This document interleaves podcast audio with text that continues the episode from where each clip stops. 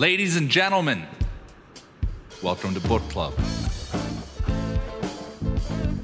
First rule of Book Club is you must always talk about Book Club.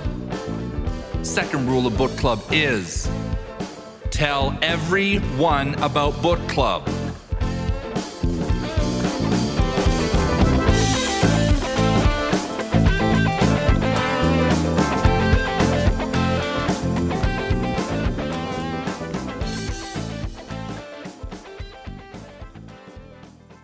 Welcome to IRC Book Club. Today we have Jeb Blount on the show, author of Inked, which we have covered over the last few weeks, described by Anthony Iannarino as a modern day Zig Ziglar. Jeb is fast becoming a legend in the world of sales development with, I believe, 11 books to his name. I first came across Jeb when reading what is actually, to me, a bit of a seminal work in fanatical prospecting. At the time when I read it, I was in a little bit of a dark place. I'd kind of forgotten where I came from as a sales professional, and fanatical prospecting was the kick in the arse I needed. So it's an absolute pleasure to have you on the show today. Welcome. Well, thank you so much. It's very, uh, very nice to be here. I feel grateful and uh, thankful to you for not only reading my book, but inviting me on to have a conversation about it. Oh, you don't know what we're going to ask you yet. so, Mike and I normally prepare a number of questions. I think probably the first one is where did Inked come from for you? Well, a couple of things. One is watching salespeople negotiate very poorly. And usually it was just either negotiating at the wrong time, almost always way too early. So they would be negotiating during an initial meeting, or they are just so desperate at the end that they begin giving all of their profit and their commission checks away. And there's in the beginning of the book, I, there's an email exchange that I walked through. This was this absolutely real. I took it, you know, directly off of my email of a rep just giving everything away over email, just negotiating with me that way. Wow. So so so it, it started there. Then Chris Voss wrote his you know blockbuster bestseller Never Split the Difference, which I read and consumed and loved. And salespeople loved the book too, except for the only problem with that book was it was very difficult to glean things from that book that could really help me in sales negotiation. And sales negotiation is just different than other types of negotiation because sales negotiation simply cannot be detached from the sales process. They're they're together. And yeah. and though though what Chris writes about and talks about is brilliant. I love listening to him speak. It, it just doesn't completely connect with everything that salespeople do. I also understand that, and I know this because I'm a salesperson and have been a salesperson my entire life and we don't always talk about this because we like to, to cover it over, but salespeople are almost always in a weaker position than the person they're negotiating with, almost always. And then if you and if you look at this, you know, the the negotiating training that most companies give. Chris's company, um, Karrass, does a bunch of training that way. Nothing wrong with those trainings. I've been through them. They're fantastic. But they mostly teach you how to negotiate with someone else when you're the buyer, even though they're not supposed to be that way. That's how they teach you because yeah. it's easy to connect with versus teaching you how to negotiate when you're the salesperson and what your role is there. So if you're the salesperson and you're walking into most deals and you're already in a weaker position, I'm not all deals, but most deals in a weaker position, if we don't teach you how to strengthen your position over the course of the sales process, then you're going to keep losing and if companies keep investing in their their professional buyers, making their professional buyers so much better than you are, you know, we constantly have this this professional versus amateur contest going on where you've got professional buyers who know how to negotiate and they understand how to play salespeople and pull the emotional you know, tug the emotional strings for salespeople, salespeople are going to keep losing. So my entire goal here was not to replace all of the amazing negotiating books that have been written in the past, because there's some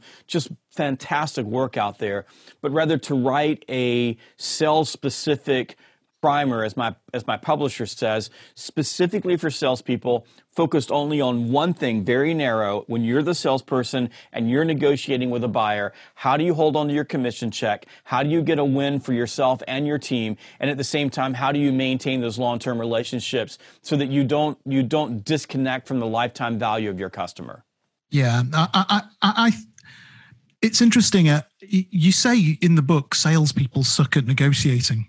Um, for me, and I wonder the extent to which you'd agree, that's because actually the economy's been great, that we've been in a prevailing market, and as a result, people haven't really had to be that good at it. And actually, I wonder the extent to which this book is very timely, and that people are now going to have to become much better negotiators because they're going to have far less fat in every deal and far fewer deals with the fat in them to go at. I think that's. I think partly that's true. I think that the what what's happened because the economy's been so good is it's been easy to be mediocre. So it's hard to tell people who are fantastic from those people who are mediocre. And yes, there are situations where you didn't really have to negotiate. But the truth is, is that there were salespeople giving away their commission checks during a great economy just as much as they're giving yeah. away their commission checks during a down economy. Now, negotiation definitely shifts in a down economy. It changes just a bit because, as you said, there are fewer deals in the pipe and there are more people who want those deals. So, as a sales professional, and by the way, as a sales leader and an executives in the organization, you need to make sure that you're not losing deals because you're negotiating too hard, because you need those deals for payroll, for cash flow. At the same time, you need to make sure that everybody understands where the lines are drawn because in a down economy, you can make deals for the sake of getting deals and create even more damage to the organization because you bring in deals that, that are actually negative profit just for the cash flow. And that doesn't that doesn't help your organization either. But I think if you go back to the good economy, the the salespeople who were really making bank were the ones who could negotiate really well because they were able to pick up on all of the levers that organizations drop into commission plans. So for for a lot of salespeople, their commission is based on how much gross profit is in a deal, or how many add-ons that they get that are more profitable, or how many years in the contract, or what are the terms and conditions. So in a good economy, when you're when you've got a lot of deals in the pipeline, you gain a lot of emotional uh, discipline. So the, the more opportunities you have, the more alternatives you have as a salesperson, the more your power position at the table goes up. So you can negotiate a little bit harder and not have that fear that if you lose the deal, you'll walk away. But at the same time, tons of salespeople just walking away, walking around, just going, "Yeah, you know, I'll discount twenty percent. they get the deal, they get the deal, they get the deal, they get the deal," but they're not really helping themselves or their company. So, you know, all of a sudden, we're in a situation now in this moment where the tide's gone out, and what's happening, especially around sales and negotiation, is that suddenly we're able to see all of the people that have been swimming naked. Yeah, I think that's that's absolutely true. One of the things that uh, came up that was really interesting in the book was you talk so much about emotional discipline and the the whole concept of that. And Mike and I had a conversation when we were talking about the book where I explained my theory about world class golf And my theory about world class golf, which isn't my theory, it's my brother in law's theory, actually. So I wouldn't want to own the IP to this. He says that to play world class golf, you've either got to have the mind of a fighter pilot, be intellectually brilliant, and so incredibly self aware that you never let the game get inside your head, or actually you have to be a little bit stupid so that you never let the game get inside your head. And we talked for a while, Mike and I, about the extent to which actually some negotiators, and Mike and I have both experienced this, some salespeople who've done very good have often come from both of those intellectual extremes, where sometimes you'll meet a guy who's a bit workmanlike, a little bit process driven, not perhaps the most intellectually sharp guy, but he just gets on with his work and the job doesn't get inside his head. And he therefore a probably has a larger pipeline because he prospects a little bit more and b they have that emotional discipline. So i i totally buy what you're saying and you but you said something that's really important so the people that you described are process driven and and and whether you're I'll count myself on the people that are just not that smart. Uh, but Very I'm, humble. A, I'm a process driven person. I don't I don't separate the process from the, the you know from from the emotion. The emotion is part of it, but you have to manage the process. So so that was if you think about that i talk about emotional discipline a lot but i focus on process so mlp strategy motivation leverage power which is the core of the book the heart of the book is is all about basically how do you run the sales process? You cannot separate the sales process from the negotiation.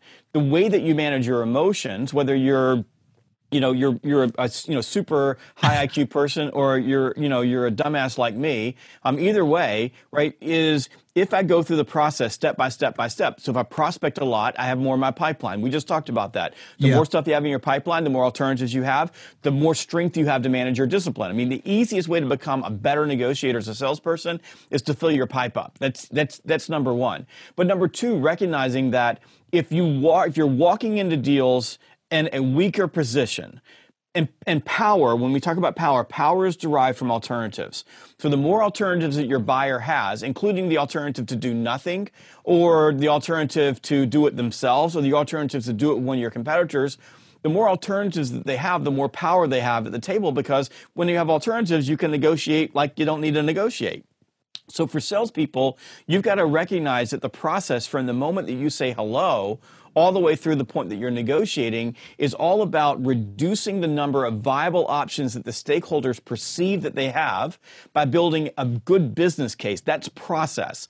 So you've got to go do discovery. You've got to you've got to you know put your mind to it and think about what are the what's the business case you're building? How do you eliminate say the option of doing nothing by the questions that you're asking? At the same time, you've got to manage your own emotions so that you can influence the emotions of your stakeholders.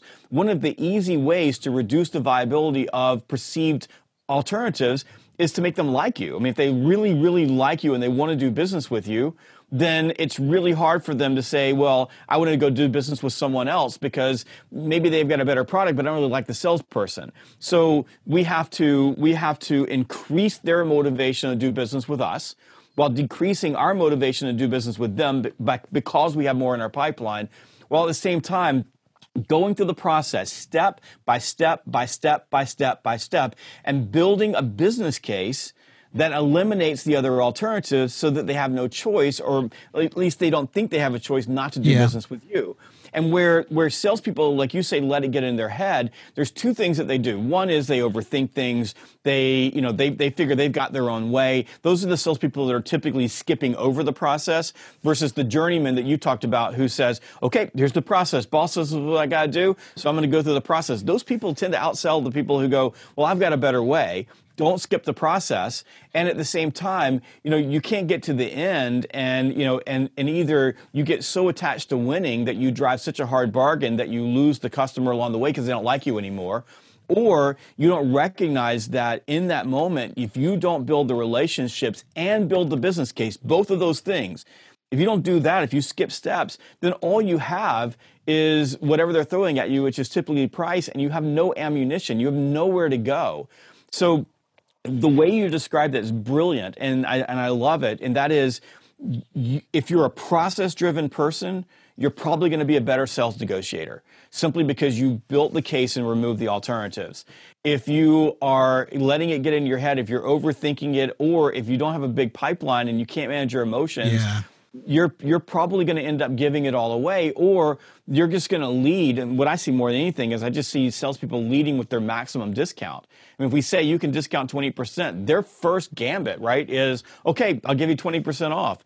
And then when that runs out, they got to go to the boss to try to get some more stuff, and the boss, of course, gives it to them because the boss needs to get the deal because the boss needs to hit their forecast. Yeah. Mike, I know you wanted to ask a question there. I've got loads of questions actually for you, and I'm Go going on to then. specifically reference the book actually. So, page 187, chapter 26. The chapter is developing your give take playlist. Now, I Yes. thought this was excellent actually. And for, for people listening who haven't yet read the book, there's a table in it on page 189, which is called Your Negotiation Parameters Analysis. And effectively, I'm going to paraphrase you slightly here, Jeb, but effectively it says, What can you get away with giving away? Yes. fundamentally. Now, when I first got into sales in 2000, Our negotiation advice from our managers was you can't. You can't negotiate at all. That was it. The client, It's- you're it's laughing, true. it's true. The It's true. clients had to do it our way. Full stop. That was it. Now, interestingly, you know, roll on 10 years, 12 years to, to, to 2012, let's say, we gave some of our people a little bit more leverage and we said, well, I'll tell you what, bit more freedom is the right word, sorry. We said, I'll tell you what, you can negotiate. You know, you're in charge of your table, you can negotiate. Guess what happened? They acquiesced and negotiated immediately. Yes. So, what's your thoughts here, here Jeb? Because I think as a manager, I'm very inclined to say, nope, you can't negotiate. You've got to find a way to do it. There, you're nodding, so obviously you can have an opinion on this. so I think that I think that I think that is a viable strategy when you're happy with the deals that you get versus the deals that you lose. So for example, if you know there's some things that we won't negotiate. So there's non-negotiables in my business, typically around intellectual property. And those are just not, I'm just not negotiating certain things. Like there's certain clauses in agreements that I won't negotiate. But I give my people leeway to negotiate with their customers because I want to capture every piece of business that we possibly can.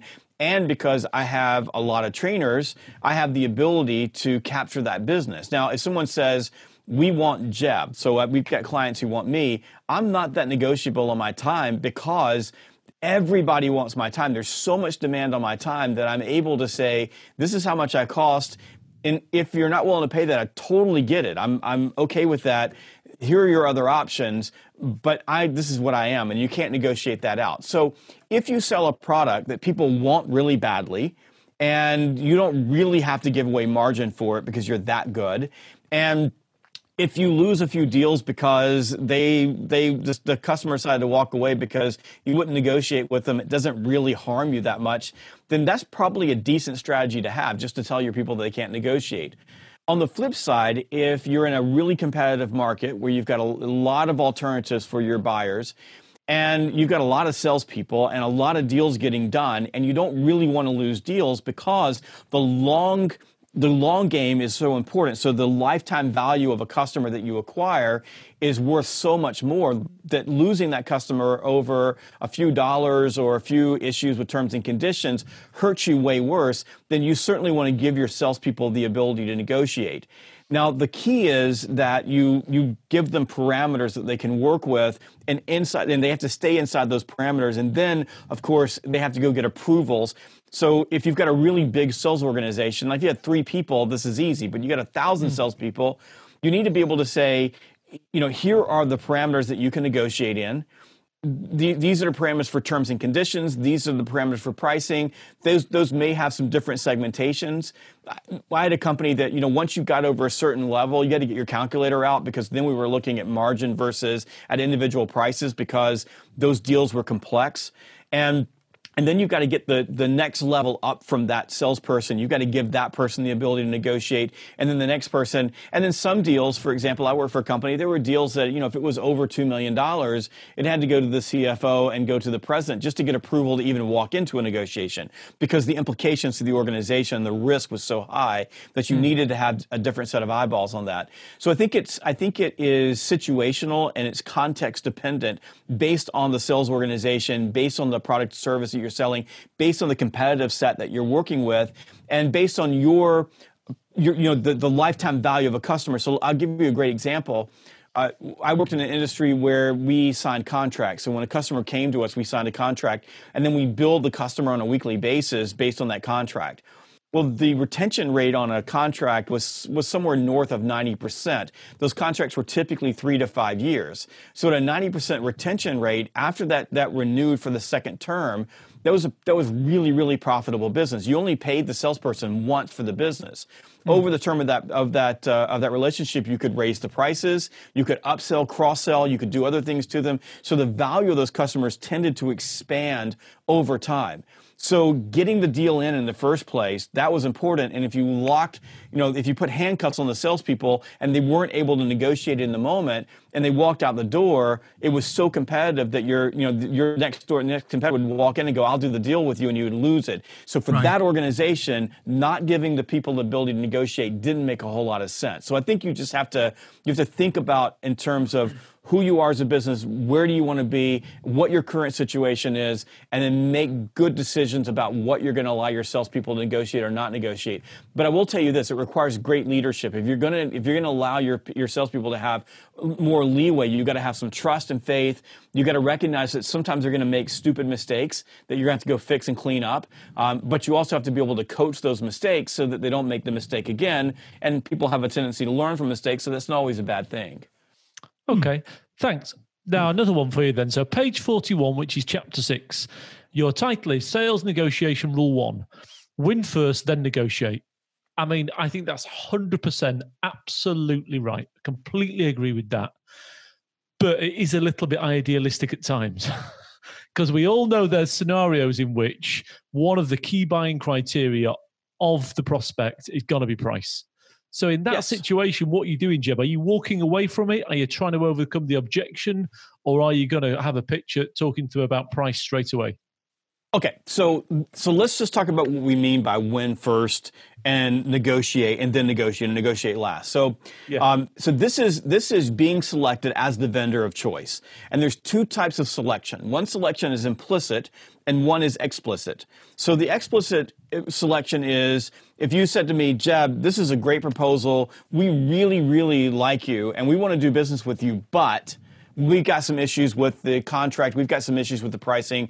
We need you to work on this. That's hmm. explicit. They said, I want to do business with you, but those are my favorite words in sales. I love when I hear that because, because you're, you're usually going to have to negotiate something. And, but every once in a while, you know, you walk out and you're not negotiating anything at all. That's cool. I get that. But they, they've picked you if you're working on a complex deal, that explicit choice may be you, you getting a whisper in your ear from, say, your coach or executive sponsor. This happens to me all the time. We're working on big deals where the person that is my executive sponsor will tell me, hey, you've got this deal. It's yours to lose, basically. So you need to do these things. So they're telling me what I need to do in order to make sure that all of the stakeholders are satisfied and we're able to, to win the deal. Implicit is more about how they're interacting with you. So if they're advancing to the next steps with you, if they're engaged, if you ask them to do things, they match your effort and they do those things for you. That the they're asking great questions, that they give you the data, that when you run through the business case, they're paying attention to you. They're not saying outright, look, I want to do business with you, but their actions, everything that you're getting from them is saying, hey, this is this is something we want to do. And in those cases, when they come to you and say, listen, I, I, I've got to negotiate the price, the question has to be this. It has to be, if I were to make it to the price that you need, are we going to be able to do business together?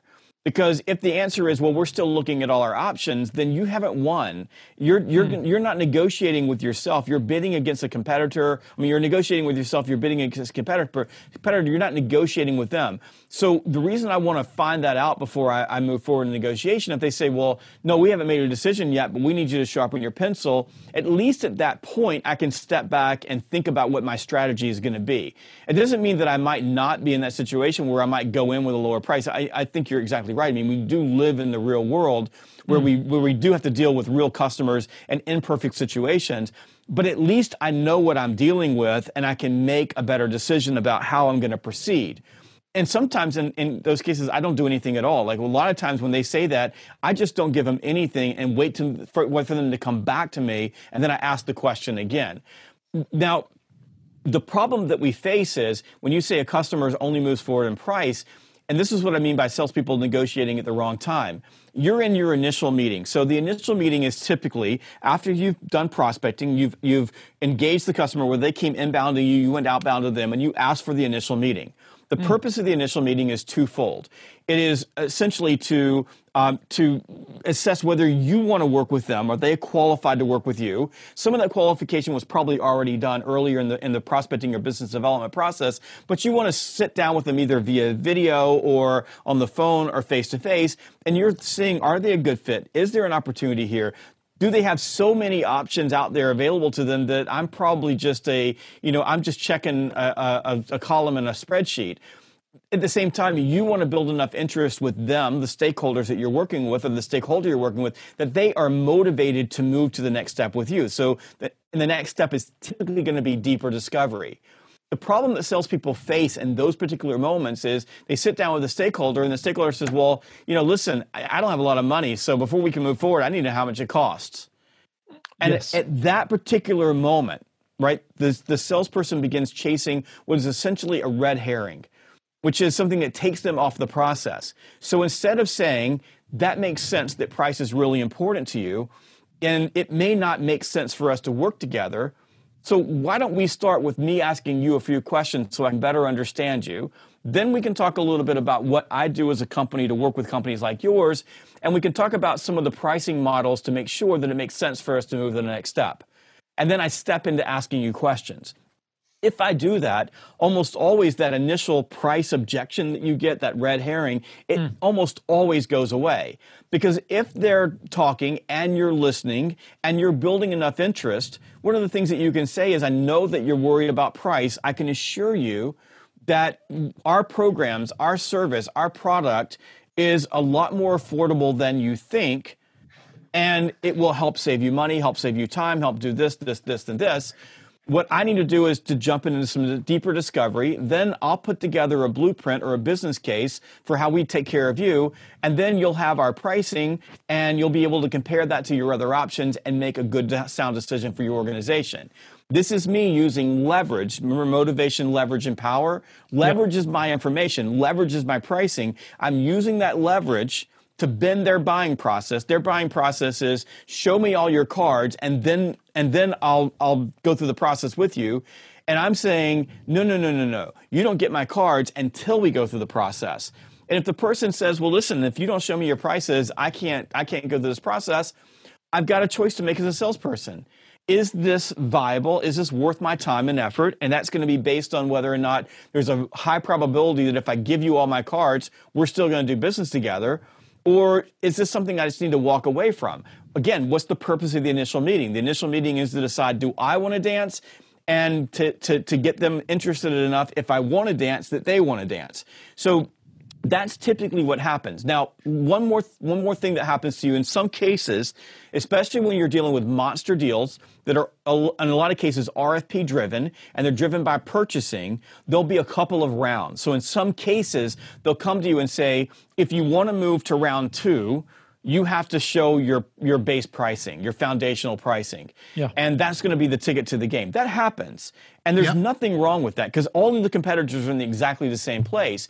You just need to make sure that you understand what are, what's the criteria, the evaluation criteria that moves you to the next round so that you don't end up giving everything away so that you don't have any room to negotiate at the end. So so that there's nothing wrong with those. They're all strategic things. But in that case, I'm not I'm not necessarily negotiating. I'm I'm showing you some of my cards that says I'm willing to work within a range that you're giving me, and therefore now we can move to the next step. The key thing, though, is that you're managing the process and you're advancing through the process before you negotiate. And if you do that, you're going to win a lot more deals at a much higher price and much higher margin. That's cool. cool. Thank you for that, Jeb. We one of the things, and I'd like to stay on the whole concept of win first, then negotiate. And something I find when we're reading these books is that it, has been a great exercise for us as book club because it, in a way, it's been great for our own personal self development. Uh, uh, we have to read a sales book a month, no matter what. We have an audience; they want it. We therefore do it. And as we do it, we create content, but also as we create content, I actually learn stuff and I think about my own game and my own job. And one of the the thoughts that came up and that, that's really got me thinking a bit and I just wonder if you agree on this. Was I wrote down in my in my margin notes that negotiation is a much more holistic thing than perhaps we're giving it credit for. And my theory was that every single piece of perception that you allow to seep into the mind of a buyer, at some point, I, I, it, this was what was going through my head was at some point it's added to almost a little evaluative balanced scorecard that pops up from the subconscious mind of the buyer or the stakeholder at negotiation time and is then used and is almost a starting point at that point in the negotiation. And I, I, can understand why you can't really cover that in a book like the one we've just talked about. But for me, Michael and I were talking. It, it's it's so many little things adding up to the big thing that create that negotiation leverage. It's it's crazy silly things. Like, for example, as a recruiter, sometimes Jeb, we see a candidate with a ludicrous LinkedIn profile photo. Sounds silly, but they have a ludicrous LinkedIn profile photo. It's just plain stupid. And what they don't realize is, as part of their own holistic negotiate, negotiation leverage package, they're costing themselves thousands of pounds in the deal. Mm-hmm. And I, and I and I thought a lot about how much more holistic the negotiation is and how much cumulative leverage comes in very ethereal ways in in the deal before actually they a salesperson gets to a point where they're negotiating the deal. So I, I, that was complex. So I'll, I'll, hit a couple of things Bit there. Deep, I know. Well, well, one of the things that you described is actually not that deep, is you described anchoring. So anchoring is a, is a way that human beings, like you said, there's an evaluation checklist. We evaluate the worth of something uh, from a particular point. So yeah. if you were if you were to go on a car lot, you, you look at the sticker. There's a price on the sticker. That is the place where you begin evaluating what you know what the worth of the car is. They anchored you to a point. But we always think about anchoring in terms of pricing, and quite brilliantly, what you've done is you've said anchoring can be more than just pricing. It can be a perception that that that changes what people value for the deal. For example, if you if you go to a candidate and you see a really poor picture, like you said, a ludicrous picture on LinkedIn, immediately, well, immediately you lower what you believe that person is worth worth based on what you see. Yes. Now that's that's a form of anchoring and a form of motivation. So when we go back to motivation, why is it that I want to win first and then negotiate? Because when I win, what, what I'm saying is that the buyer has has become motivated to do business with me. And motivation is nonlinear, it's human, it's emotional, and it's it's at the individual stakeholder level. So if I have multiple stakeholders in a deal, each of those stakeholders may have a different level of motivation to do business with me. I, I wrote a book back in 2010 called People Buy You. And that, that title stands today. People buy you. They're purchasing you first because the emotional experience that the buyers have, the stakeholders have, as they go through the process with you. Now, I want you to, I'm going to say this one more time. The emotional experience. That emotional experience is both at the conscious and the subconscious level. But that emotional experience as they go through the process is a more consistent predictor of outcome of any other variable. And your example of the picture from LinkedIn is, is, is a, is perfect. Like it just nails that. If your emotional experience because you see this person or you perceive something, if that if that experience is is not great, then it changes what's going to happen at the end. It changes yeah. the outcome, right? So it, it it's an anchoring point, but it's also a motivation point. So why do we hold on to our leverage? Why instead of negotiating early, we hold on to that? Because in essence, this is a sales process. We're engineering the, the, the, the relationship. We're engineering the emotion. And I think you, I think you nailed this in that you have to look at everything that you do and you have to be perfect and everything. Now you're not going to be perfect because you're a human being and you can't be perfect, but you have to strive for that because most deals, that motivation, do I want to be do business with you? That selection, right, of the vendor of choice that's happening not by a wide margin. It's often happening by a small margin. And, and as crazy as it sounds, it could be the difference between we're on a video call, what your background looks like, right? Yep. What your set looks like, what your backdrop looks like, what your video looks like. They can have a bad experience with that, and someone else had they had a good experience with.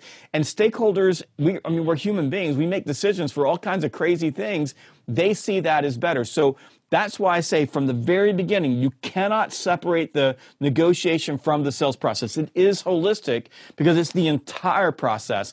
And that's where almost all negotiation training just gets it wrong because they don't see it exactly the way you see it.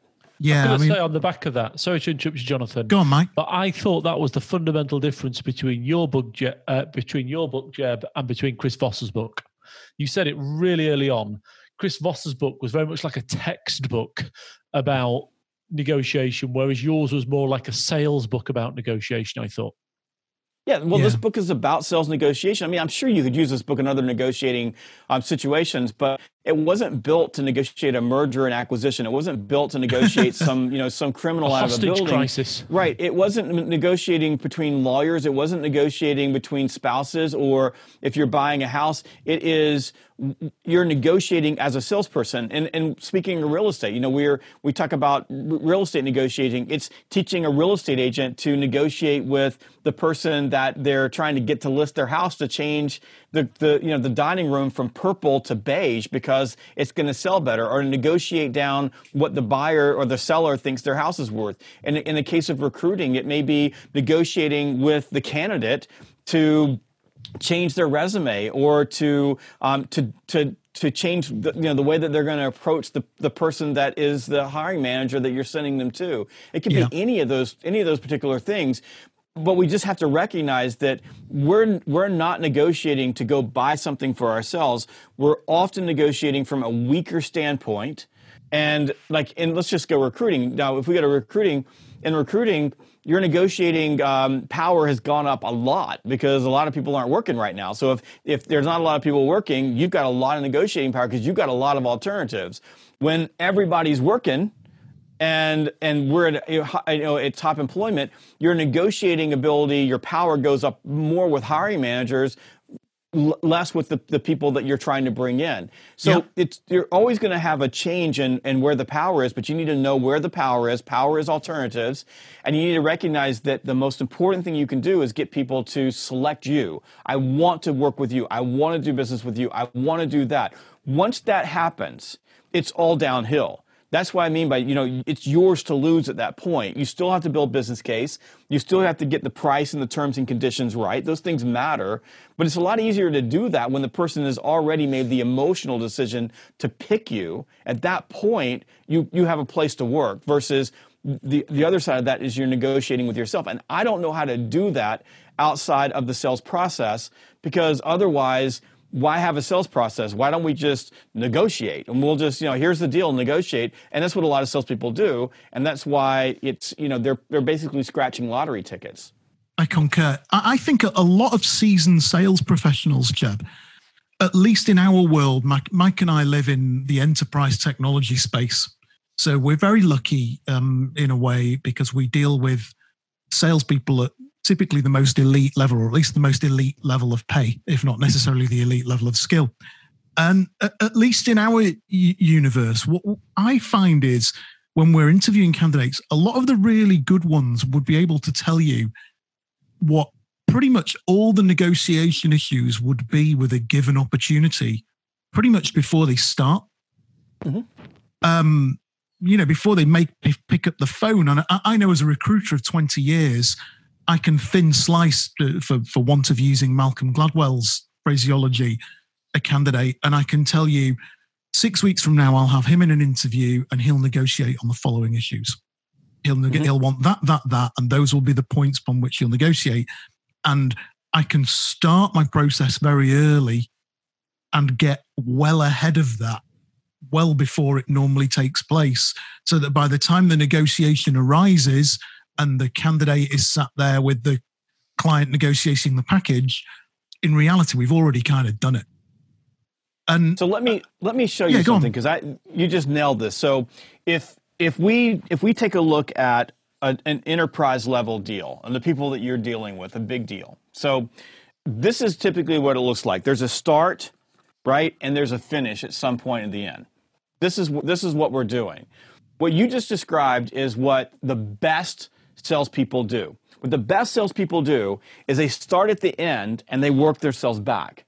So if if you walk into an enterprise level deal or you're dealing with this type of a candidate, if you just do that, yeah. then if you say this is what it's going to take to get this deal based on my experience, and that's something that a green salesperson can't get, then you start you start organizing your strategy, your MLP strategy, motivation, leverage, and power, right? You start organizing that here and then work yourself backwards through the steps to engineer both the relationship and how you proceed so that by the time you get here, You've either dealt with some of those negotiating issues along the way, you've altered your business case to conform or align with where they think they need to be, or you've actually prepared yourself to deal with those things and be able to show them why they need to take the path that you've taken them. But you already know that. So, for example, if you know that one of the things that people will say is, we could just keep doing this in house, then during discovery and somewhere in here,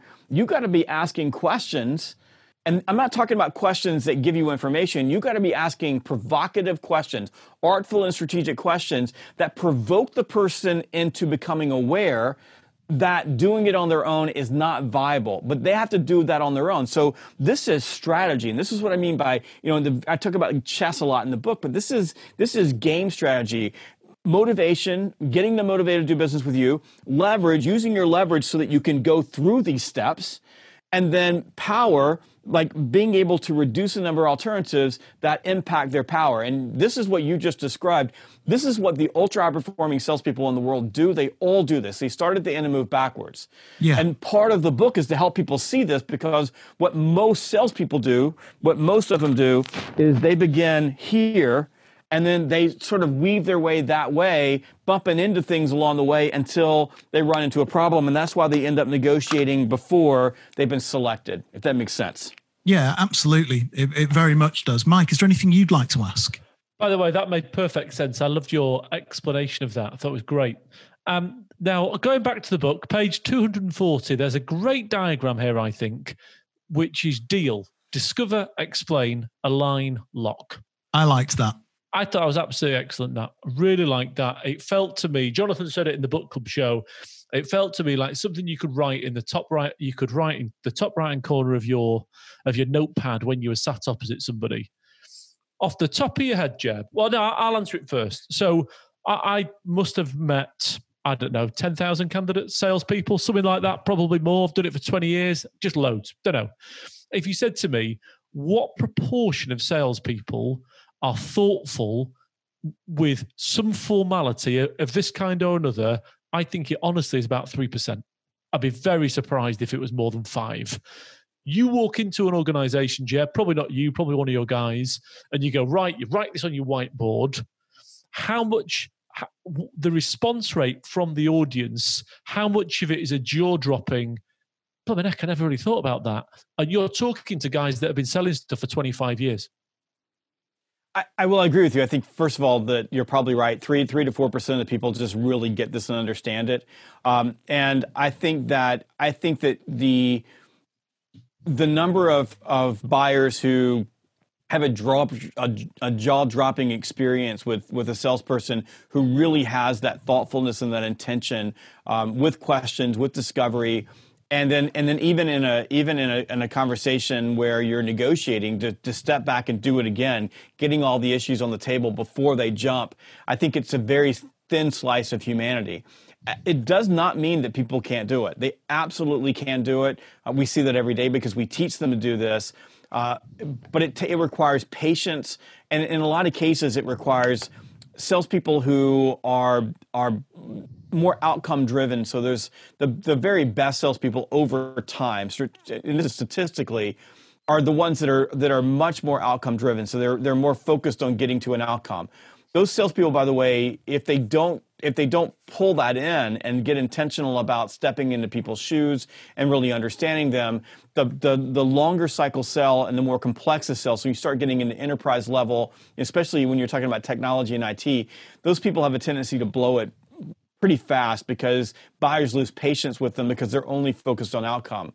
So when you start moving up the ladder at that level, that talent level, so you move from more uh, transactional to mid short cycle sales into into that realm. That's why there's fewer people at that level because they're playing in the show. I mean, they're playing at the at the high levels of sales. Yeah.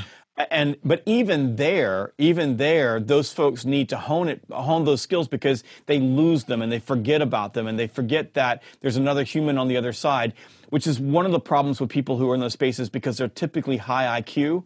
And high IQ people tend to think faster than other folks and they get ahead of themselves and they do a lot of damage to their relationships. So, this process, this deal process, like you said, is something you could write up on the left side in our negotiation planner, uh, mm. which you can download if you go into the book. But it is up on the right hand side of the planner to remind you that before you start, start talking, get their stuff on the table Now, going through the planner, we want to be building their list along the way. We want to be thinking along the way, what are the issues that are going to, they're going to run into? What are the things that are really important to them? We want to know that. But if if you don't at the end, when they start, you know, saying, "Well, I need you to do better," if you don't stop and get the issues on the table, two things happen. One, it doesn't give you time to think uh, about what your move's going to be. You may jump before you really truly understand, and we don't always do. And B, you miss the opportunity to get them talking, which makes them feel really good about you. And when they feel really good about you, they feel an obligation to move forward. So some of the issues that seem really big tend to go away because, again, they're motivated to work with you. Mm. Yeah. Absolutely. You. you. mentioned one of the things that uh, uh, has always fascinated me, both as a reader of the book and as a business owner and as a leader of people is you talk about in the book about practicing for key scenarios just practicing what you're going to say mm-hmm. getting in a room and thrashing it out sales leader sits behind the desk salesman sits on the other side let's pretend and I, I really like that and i've tried as a leader uh, and as a manager and as a coach over the years to encourage that or encourage colleagues. Why don't you guys go from practice that? All right, it's the fourth time you've been nailed by that objection. Why don't the two of you go and practice it at lunchtime? Yet people don't. Why? They don't. It's, Why? Well, first of all, well, first of all, practice isn't any fun, and it, so you know, if you ask most most most athletes, they'd probably rather play in the game than go practice. Yeah. So practice is tedious. It's not fun. It's hard it's it's not the real thing. And we delude ourselves into believing that going through a practice isn't real. So how could we how could we learn anything from it? So there's a couple of things that, that I'll, I'll tell you about practice and why you should be practicing, uh, but I do understand why people don't. Um, the other the other reason is that sales leaders, and this happens a lot. We tell people go practice. We don't make them practice, and so that's the reason why there are coaches on sports teams because they make people practice. yeah, one of do. the things that, one of the things that we do is we call it murder boarding. So we'll go through the deal and we'll start off with let's find all the scenarios that could put us in a bad situation when negotiating, that could cause us to lose the deal, that could um, you know, impact us? What are the things they're going to ask for? We go through that process, and then the, in the going through that process, we're able to then take out small things, and then we can go role play the scenario or play through what our what our give take playlist would be, and we do that in advance, and it's really really helpful. So it's it's easier to go through that process than to say let's go practice scenarios because the process of murder boarding, and you can learn more about murder boarding in my book Sales EQ. But if you go through murder boarding, what it does is it just forces you to to to basically look at everything. And the reason we call it murder boarding is our job is to kill the deal. Like that's what we're doing, just kill the deal. So uh, so just a, a quick part of scenario, our scenario, role playing in scenarios. Something that I I learned this week. I was uh, with a um, a sleep specialist, guy named Jeff Zahn, and we were doing an interview kind of like this. And we were talking about uh, when I was back in college, and you may have had this experience as well. I would go into a test and I would ace the test, even though when I walked in, I thought I didn't know anything. And what had happened was for maybe a week before that, I'd worked on the material and then I'd gone to sleep at night and then woken up the next day and studied and gone to sleep at night. And I wasn't trying to cram, I wasn't trying to shove it in. I was just doing a little bit at a time. And in fact, I could just read the textbook. And then I would feel like I didn't know anything, but when I slept, I woke up the next day, it would just stream out of me like I'm some sort of a genius. Yeah. And w- what he said was that you know when you when you run through scenarios or you practice or you or you study or whatever, when you sleep on it, what happens is your brain reorganizes um, the neurons and the synapses, and it creates long-term memory from that. Yeah. And which is really powerful. That's why athletes practice and practice and practice plays so that then when they're in the game, they don't have to think. They just know it. And we've all, if we've all, anybody who's been in that situation, you know what I'm saying is absolutely true. Yep. And one of the things that I found about scenarios is by murder boarding and role playing the scenarios, in the moment it feels a little uncomfortable and it doesn't feel like it's real or it doesn't even feel like you're going to get it. It can even be scary to you because you're like, I'm going to so screw this up. but by doing that in advance, when you walk through the door, all of a sudden you're in there and they throw something at you and it's just so much easier. And part of it is because you've planned so much, you're much more confident. And when you're more confident, you transfer confidence to the other person, and which minimizes or reduces the likelihood that they're going to throw out you know, an objection or they're going to hit you with a hard ask because yes. they, they, they don't feel compelled that they can do that because of your demeanor. And you feel that way because you did the role plays and the scenario planning in advance. So it's a it's a complicated thing, but it's brain science first um, that that that drives the reason you should do that. But at the same time, if you've done the scenario planning and you get hit with something and you've been through it all, it's not a surprise to you. So when they go, "Hey, well, we're going to need you to do this," and you go, "I thought you'd probably say that."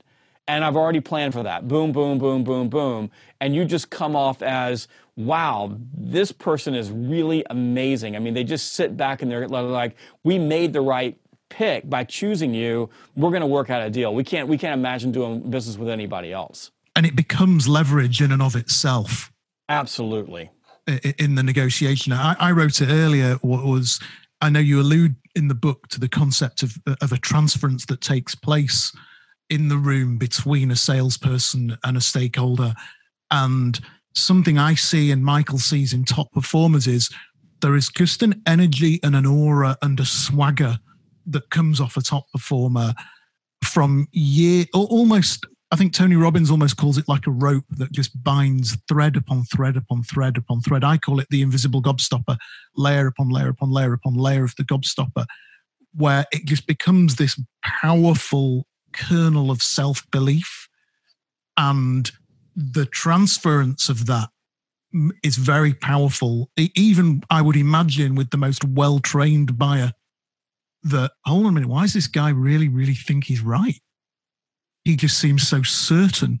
And I, and I, I, I, often look at, and I, I think books like this, I think are great for those salespeople who don't yet or haven't yet built that layer of inner kernel of confidence that takes them through a negotiation with ease where actually it is a process and they can think well if i actually do all those other bits i'll probably be like the guy that's been doing it 25 years where the customers just seem to cave particularly in the current climate because let's be clear you know there's going to be some economic uncertainty now and i think that a lot of guys that you know are 26 and have only operated in a good market yeah. will maybe crumble versus some guy that's 56 and has been through the financial crash and the dot com crash. You know, a lot of it is about grace under fire, isn't it? You know, the best boxers, they've been hit a lot, so it doesn't they don't flinch when they get hit. You know, that's yes. you know, sales isn't necessarily that combative, but often it is. Yeah, not flinch. I, I think that's a very great a great metaphor, Mike. Not flinching when you get hit. Oh, Jeb's going to do as a drawing. Come on, Jeb, show us your drawing. no, I think it's you know you're, you're, everything you're saying is exactly right, and it's um, it's RAC. It's relaxed assertive confidence, and it is absolute leverage because, like you said, when you're so confident and when you're relaxed, relaxed is, I just don't need the deal. Relaxed is the ability to say to a buyer who's giving you a hard time, say, you know, this is really isn't for everyone. I, I totally get where you're coming from. I mean, this this doesn't mm. always work. And when you have that level of confidence and you can do that, suddenly people are just wow. And that's that that's that the leverage comes in they they lean into it with you. So they're they're leaning toward you and and they're paying attention to you. And and the the problem with a with a newer salesperson like you you talk about the, I've been punched so many times that's a form of obstacle immunity. Once I've once I've faced this adversity or I face this issue enough times, I no longer feel afraid of the obstacle. Go back to scenario planning.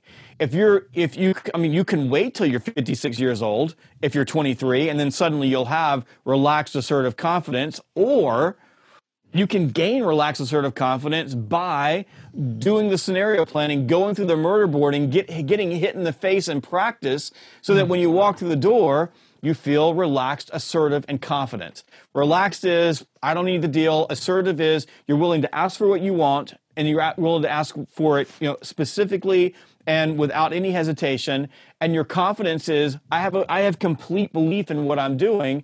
And you gain your confidence by going through the sales process, going through discovery, putting together an unassailable business case that you truly believe in. And once you believe in that, it's really easy. If you didn't go through the sales process, I don't care who you are, you can't feel confident in what you're what you're presenting or what you're negotiating because you don't know anything because you didn't do anything. So yeah. if you go back to that, how do I compress experience? You compress experience through practice, adversity, and training. Great. So, what's next for you now, Jeb? I noticed uh, I've been looking on LinkedIn and I noticed you're talking about a book on virtual selling. Yeah, so um, I'm working on a book right now called uh, Virtual Selling. Are you going to put me on? Put me on two, if you don't mind. Um, I'm working on a book on uh, on virtual selling, and it's called Virtual Selling. It will be out in mid May. It's a uh, it's a hell of a project because I walked out of the shower in mid March, and uh, I I had this idea to write this book, called my publisher up in New York, said, I've got this really good idea to write this book, but this is crazy. I, I think we need to get the book out in May. And and I said, what do you think? And Shannon said, let's do it.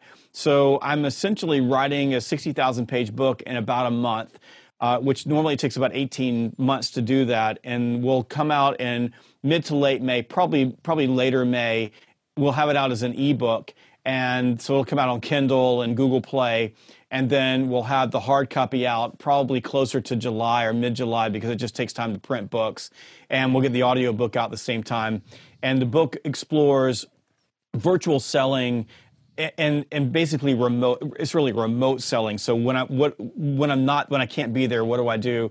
And how do i blend that into both face-to-face selling and use all the virtual selling communication channels that i have available to me both synchronous and asynchronous to more effectively connect with prospects shorten sales cycles and uh, and and build emotional connections when i can't be there? And I, I think that I think that we all do some level of virtual selling. I mean, if, if you're if you talk to anybody on the telephone, that's essentially virtual selling. Yes, so it's it more more of the awareness of how you blend all those tools in to create a better a better overall process and experience for the buyer. And by the way, reduce your costs along the way. Fantastic, Jeb. You've been an absolutely awesome guest today. Thank you so much for coming on the show and giving us your time this afternoon. Um, maybe we'll catch up after we've seen virtual selling. Sounds like a good plan. Thank you for uh, having me on, and thank you again. From the bottom of my heart, I'm truly grateful for, and I'm going to hold the book cover up because I have to do gratuitous book cover. But thank you for reading uh, Inked. I really appreciate it. I'm I'm in love with this book, and I'm just uh, I'm so uh, it's so amazing that people all over the world are reading it. So thank you. You're welcome. Good to see you today.